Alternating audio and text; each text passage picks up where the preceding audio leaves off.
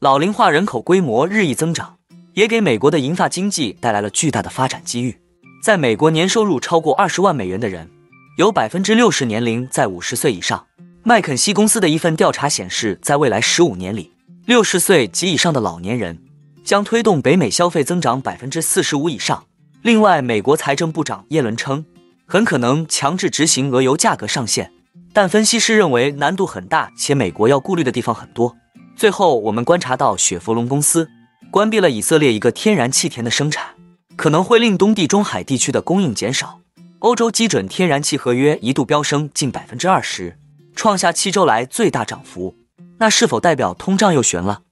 哈喽，大家好，欢迎来到我的财经老师说，带您用宏观经济解读世界金融市场。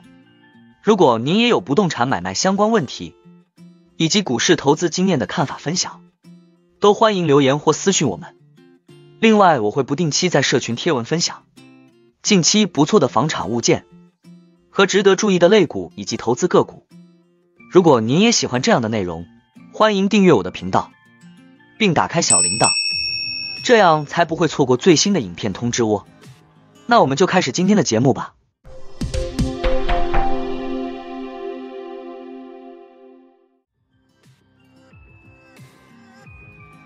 为什么随着美联储加息，美国消费者支出却仍然表现得如此强劲？一个重要但鲜为人知的原因是消费者正在变老，老年人消费支出增长更快。根据人口普查局的数据，截至今年八月份，美国百分之十七点七的人口年龄在六十五岁或以上，这是自一九二零年以来的最高比例，比二零一零年的百分之十三大幅上升。经济分析协会首席经济学家苏珊·斯特恩表示。这些消费者将在未来一年发挥重要作用。根据劳工部九月份发布的消费者支出调查，六十五岁及以上的美国人去年占支出的百分之二十二，是自一九七二年有记录以来的最高比例，高于二零一零年的百分之十五。这背后的原因是为什么呢？老年人不仅数量更多，与其他年龄段的消费者相比，他们的财务状况也相对健康，因为他们很少需要借贷，面临裁员的风险也较小。这使得老年人成为不可忽视的消费力量。首先，老年人本来就更有钱，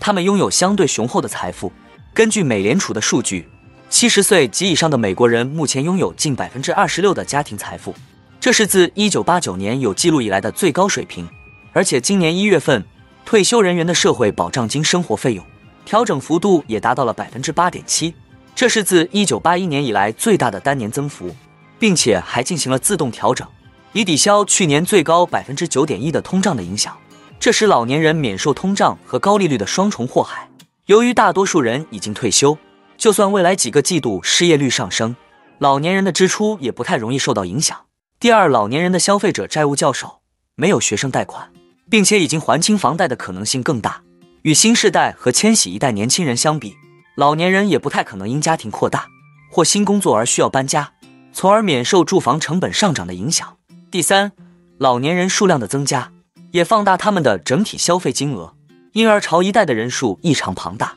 其中最年轻的只有五十九岁，他们即将迎来退休年龄。尽管经济学家仍然认为明年经济衰退的可能性相对较高，但亚德尼研究公司总裁埃德亚德尼持有不同意见。其中一个重要原因是，根据美联储的计算，仅婴儿潮一代就积累了七十七点一万亿美元的财富。他说，消费者耗尽疫情期间储蓄的理论存在一个七十七万亿美元的漏洞。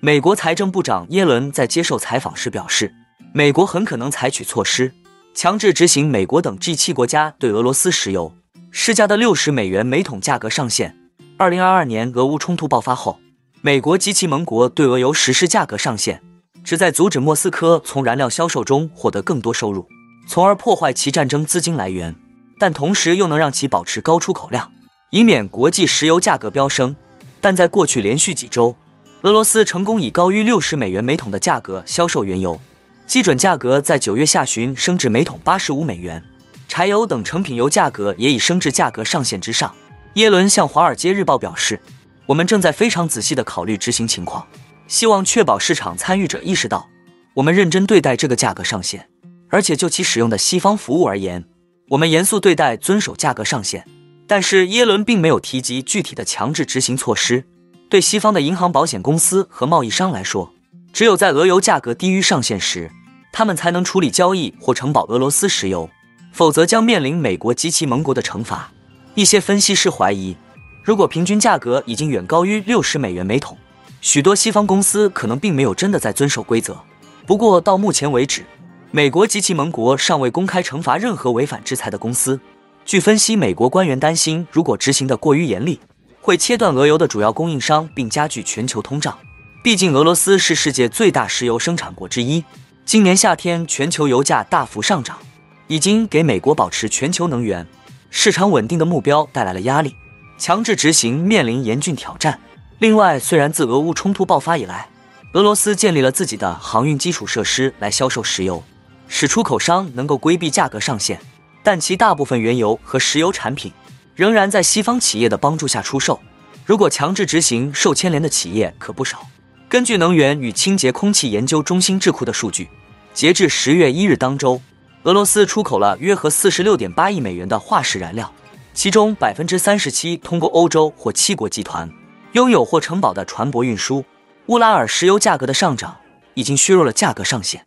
一是抑制俄罗斯石油销售收入。俄罗斯预算数据显示，尽管一月至九月的石油和天然气收入同比下降百分之三十四点五，但由于俄油价格上涨以及卢布贬值，九月能源收入仍增长了百分之十五。美国、欧盟及其盟国基本上禁止进口俄罗斯石油，迫使俄罗斯将石油进一步运送给买家，其中许多买家在印度。不过，即使俄罗斯油价上涨，美国官员仍然认为价格上限是成功的。他们说，俄罗斯不得不投入大量资源购置油轮，并购买替代形式的保险。从而减少了其可用于俄乌冲突的资金。耶伦表示，俄罗斯的净收益太大，低于他们从石油中获得的价格。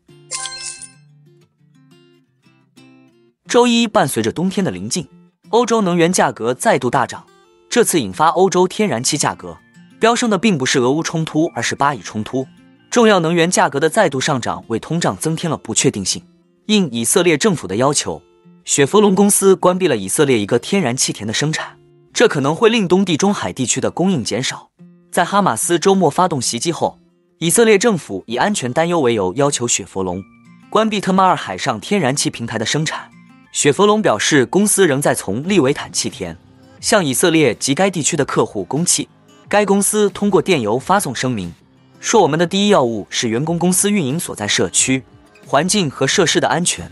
特马尔位于以色列专属经济区。海法以西约五十英里处的海域，它每天生产约七百一十万至八百五十万立方米的天然气。在二零零九年被发现时，特马尔是东地中海黎凡特盆地最大的天然气油田，这使其成为哈马斯的重要目标。分析称，埃及计划在本月欧洲冬季到来之前恢复液化天然气的出口。特马尔的关闭可能会导致后续发货量减少甚至延误。十月九日周一，投资者关注巴以冲突对。以色列重要天然气田的影响，由于担忧供给，欧洲天然气价格大涨，美国天然气价格也跟随上涨。财经金融博客 Sarah Hedge 点评称，世界最不需要的就是北半球冬季到来之前，另一条天然气管道被炸毁。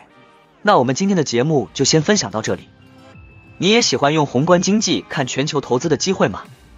如果你也喜欢这样的内容，记得帮我点赞以及订阅分享。YouTube 的大数据就会再推荐类似的影片给你哦。那我们下一支影片见了，拜拜。